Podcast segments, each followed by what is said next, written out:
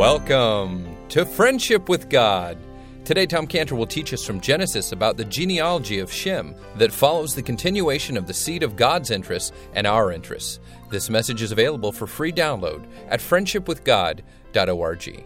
Father, thank you so much for taking us, each one of us, as your sheep. Lord, all we like sheep have gone astray and turned everyone to his own way, but the Lord laid on him the iniquity of us all.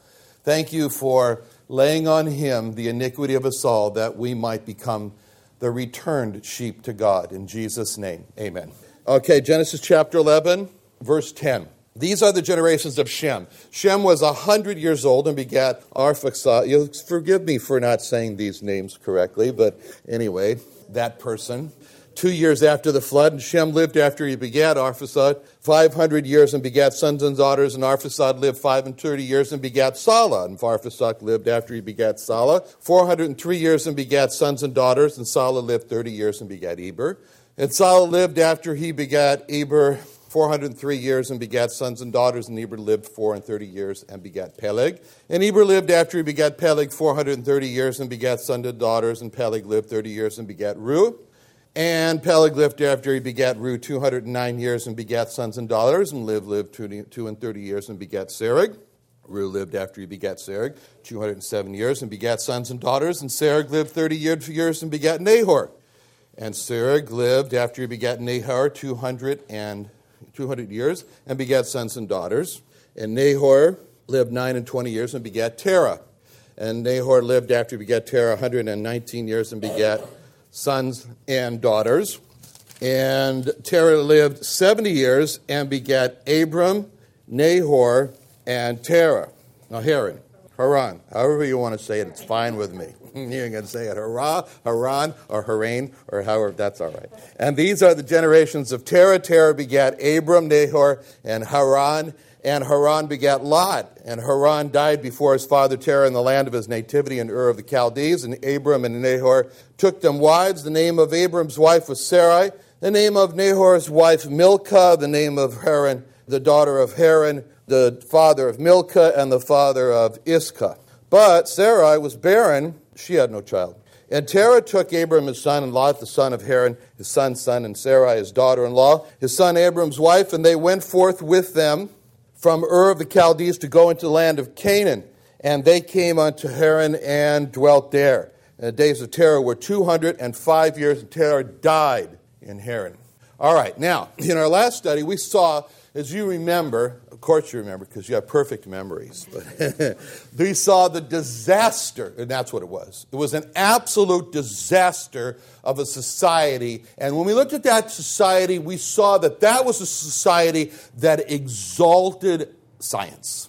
They exalted science without God. That was, they celebrated their scientific achievements. They had a great scientific achievements, it's noted there. They were able to make these, first ever time ever, ceramic bricks that had tremendous tensile strength and a very flexible mortar that was able to flex, because that's the problem with ceramic bricks, as you all know because you're experts in ceramic bricks, that if you put any kind of a stress like that, brick to brick, it'll shatter. Well, they solved that problem too. And so, therefore, they could build this very uh, strong, tall tower. So that was a society that was out to conquer their obstacles without God, prove they could do it, and in fact build this tower. It looks foolish to us, but they were building this tower with a commitment to go to where God was in the conquer space. Anyway.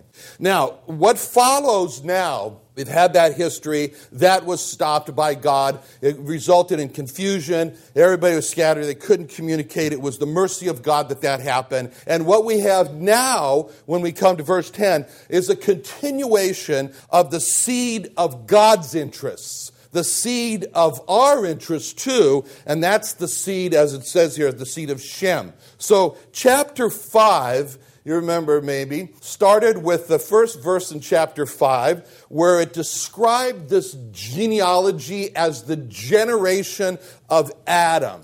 And it says that in Genesis 5 1, it said, This is the book of the generations of Adam in the day that God created man. In the likeness of God made he him. The generations of Adam began to be traced from Genesis 5 1. Adam is identified in that verse as the man that God created in the likeness of God. He was godly.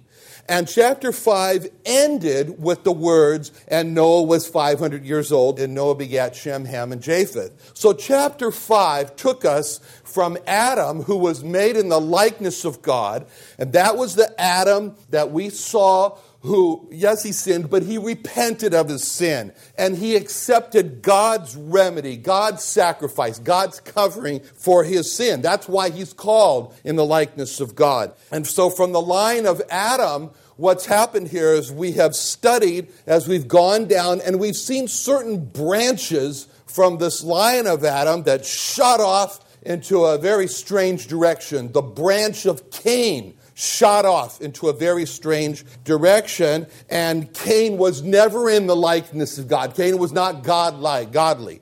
And from the line of Adam, we just finished studying the, this history of the Babylonites. And they're never called in the likeness of God. And so what's happening now is that God's finger is coming down again, and He's pointing and tracing for us in the history of man that line that is the spiritual genealogy of Adam, who's described in Genesis 5 1 as the one that God created in the likeness of God made of him. Those branches veered off and they seared their conscience as they did, and those branches veered off into Cain, as we said in Genesis 4 6. He was described as the one who went out from the presence of the Lord.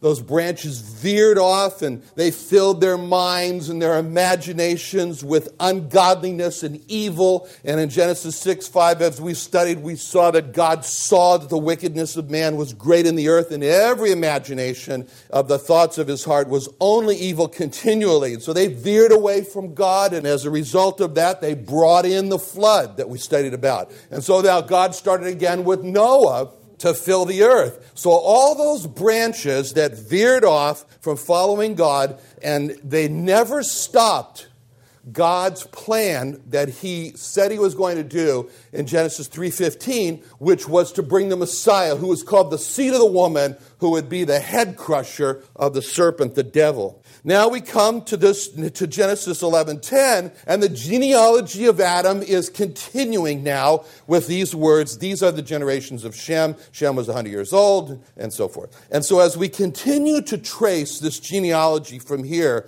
we'll see in the interpretation of some of the names the meanings of some of the names the way that is being prepared or is being indicated to us of Abraham's great departure, which we'll come to in Genesis 12 in the next chapter. So we see, for example, in verse 12, this individual, Sala. Salah is mentioned there. The word Salah means mission. It means mission. So that name points to when Abraham will be sent out of Ur of the Chaldees to the land of Canaan on a mission. We see in verse 14 the name Eber. Eber means a crossing over. That name points to when Abraham will cross over lands to come into the land of Canaan. The name of Eber is likely the origin of the name Hebrew. The name Hebrew is a mysterious name. It's not a very clear meaning at all. It's not easy to know what it actually means, but many believe that this is the origin of the word Hebrew. It's been given the name of dusty feet or travelers or one who crosses over, which is the meaning of this name, Eber. We see in verse 16 the name Peleg. Peleg means division. And so that name points to Abraham as the one who will make a division, as God called him to divide off from and leave his family. We see in verse 18 the name Reu. Reu means friendship. That name points to Abraham who would not only go away from his family and relatives, but would come into being a friend of God. The greatest title that God ever gave to Abraham was when God called Abraham his friend. And then we see in verse 21 the name Nahor. Nahor means a like a panting, out of breath, or one who is in a conflict or striving but not succeeding. And that name points to Abraham in Abraham's life when he would strive as he, as he will many times with man. He'll strive even with his own wife. That's not unusual. and through those strivings, Abraham would learn to trust God for his help. And so we see also in verse 24 the name Terah, Abraham's father, and Terah means tarrying or lagging behind. That name points to Abraham as a warning to not lag behind. It reminds us of Lot's wife. That was the sin of Lot's wife. She didn't wholeheartedly follow after God. She held back, she lagged behind, she turned back, and then she became a pillar of salt. Now, we see in verse 27 that Terah has three sons. And these are the generations of Terah. Terah begat Abram, one, Nahor, two, and Haran, three. And Haran begat Lot. So we understand that Haran's son is Lot, or Lot is the son of Haran. Now, Abram, it's made up of two words, Ab or Av, and uh, which means father, and Ram, which means high. So it literally means high father. And Abram will keep that name for many chapters, all the way till chapter 17, verse 5, when God will change his name. And then he'll change his name to Abraham or Avraham.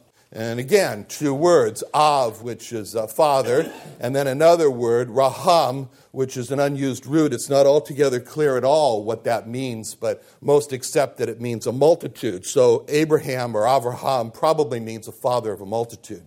Now, Nahor here, who will be the grandfather of Rebekah, who's going to marry Abraham's son Isaac, and then there's Haran here, the father of Lot. So we see in verse 28 that tragedy strikes the home of Abraham's father, Terah, because one of his sons, Haran, dies. He dies, it's stated there. Haran died before his father, Terah, in the land of nativity in Ur of the Chaldees. A father should never, ever, ever see his children die. Parents should not see their children die. And we can just imagine how upsetting this was. In fact, it's emphasized that don't, we don't know what happened, but he died before his father. And if not actually literally dying in front of him, it hit him as it would anybody, like a train.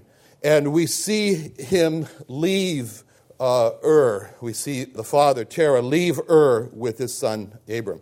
And so Abram now leaves Ur because he leaves Ur. And we're going to find here that God has called him to leave Ur.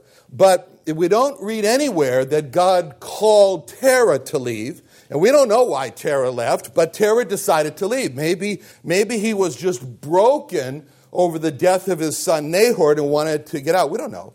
But, I mean, over the death Haran. But Nahor his, uh, his brother Abram, goes along with Abram, and we know that we'll find here in a minute that Terah dies along the way. But in verse 28, we read that they are they're from this place called Ur, Ur of the Chaldees. Ur, the Chaldean word, means fire. And history tells us that the people of Ur worshipped fire. They worshiped fire, they worshiped stars, they worshiped light. They were animists. They were animists like we have many in Ethiopia. And we can ask the question of what was life like for Abraham in Ur of the Chaldees? What was life like for, or what was Abraham like when he was in Ur of the Chaldees?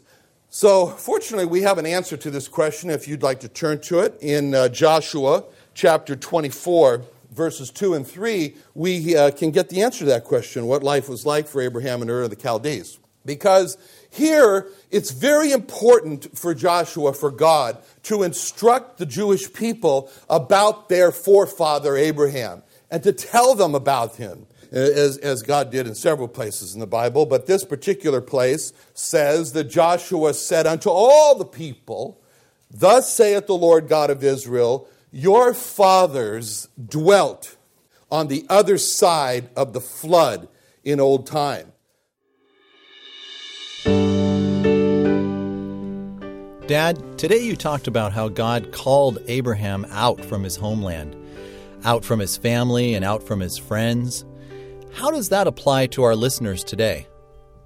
Well, it very much has a great application for our listeners today because this verse is so important. This is the key verse that introduces for us Abraham in his calling out in Genesis 12:1 where it says now the Lord had said unto Abram get thee out of thy country and from thy kindred and from thy father's house unto a land that I will show thee it's the calling out. And when we look at Abraham, we need to understand as we look at him that he is the called out one from this verse. This is God speaking to Abraham for the first time. This is how Abraham will be known. This is how Abraham will be identified. This is how Abraham will identify himself as the called out one. He was called out from his homeland, out from his family, out from his friends. He was called out to God.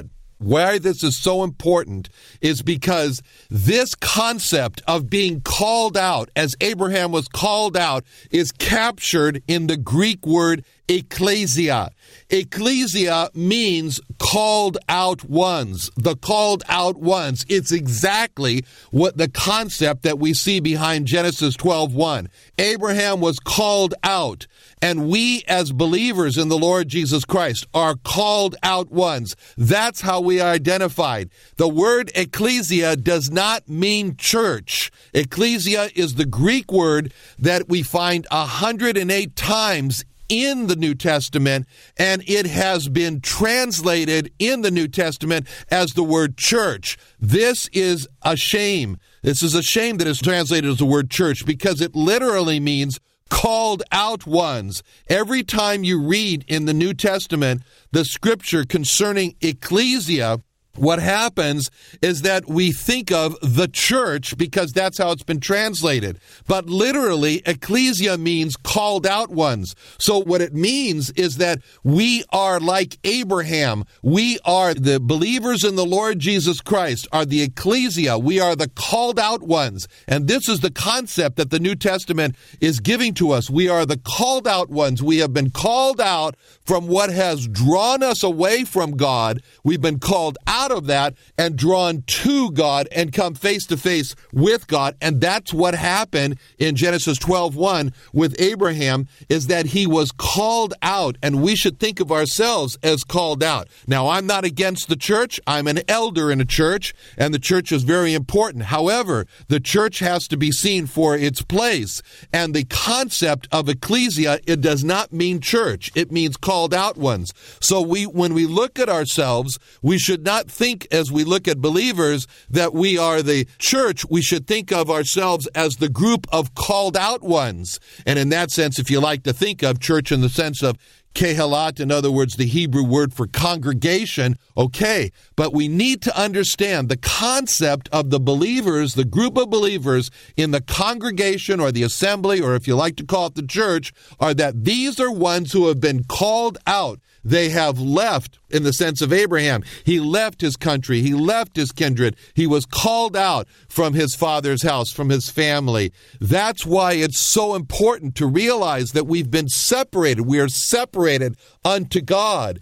And so it's a tragedy when, as one has said, that he looked for the church and he found it in the world, and he looked for the world and he found it in the church. Why is that a tragedy? Because the congregation, the assembly, or if you like, the church, are made up of the called out ones. And that's the application to us today.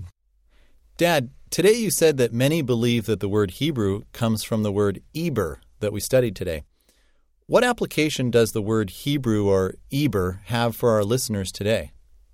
You know, it's very interesting because the word Eber means a crossing over.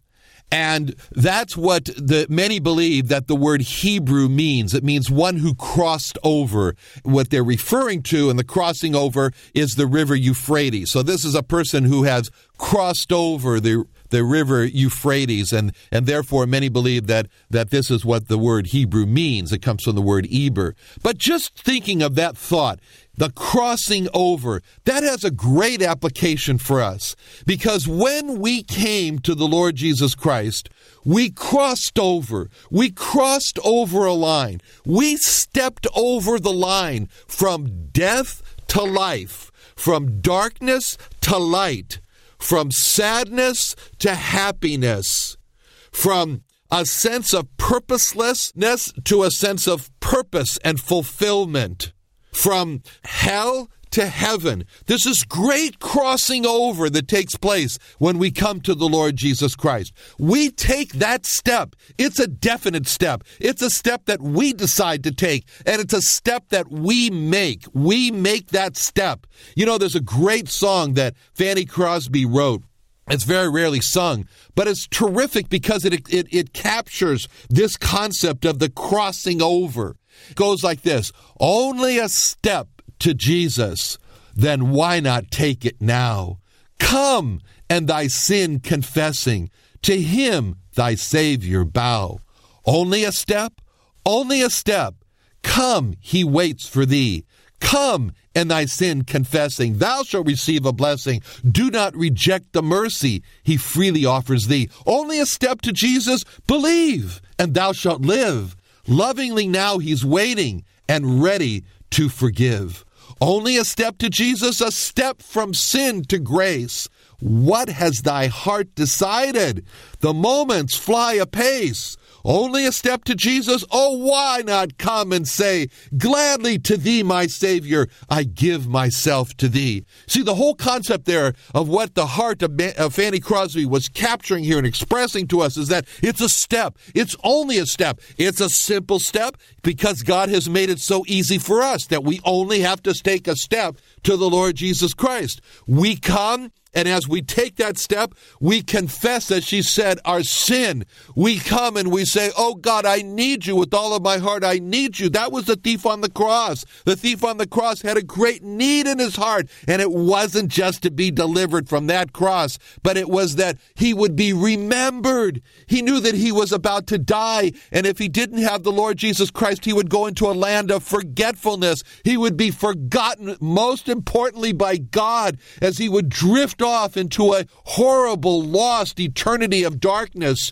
And he didn't want that. So he said, Lord, remember me when thou comest into thy kingdom. And he did. And when he did do that, he took over, he took the step. He crossed over the line. He said to his, his, uh, his compadre there, his other thief, when the other thief cast into into the teeth of the Lord Jesus Christ, so to speak. He said, "Oh, if you're the Savior, if you're God, then then deliver yourself and us also from the cross." And then this one who had taken the step, he turned and he defended the Lord Jesus Christ. He defended his honor of the Lord Jesus Christ. He honored God when he said, "Don't you see? Can't you see that we are suffering for what we deserve? But this man has done nothing amiss. This man is sinless." And when he did that, he crossed over the line. He took his step. He took his step confessing the Lord Jesus Christ. And then he came to and implored, he begged the Lord Jesus Christ to remember him when he came into his paradise. And then the Lord Jesus Christ turned to him and rewarded him and gave him the blessing by saying,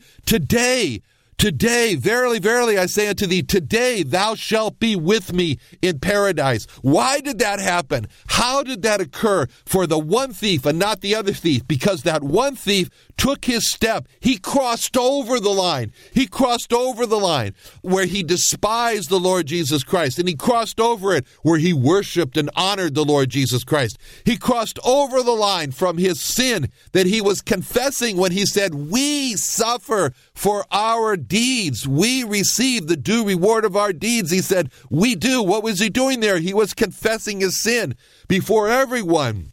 That was the step that he was taking.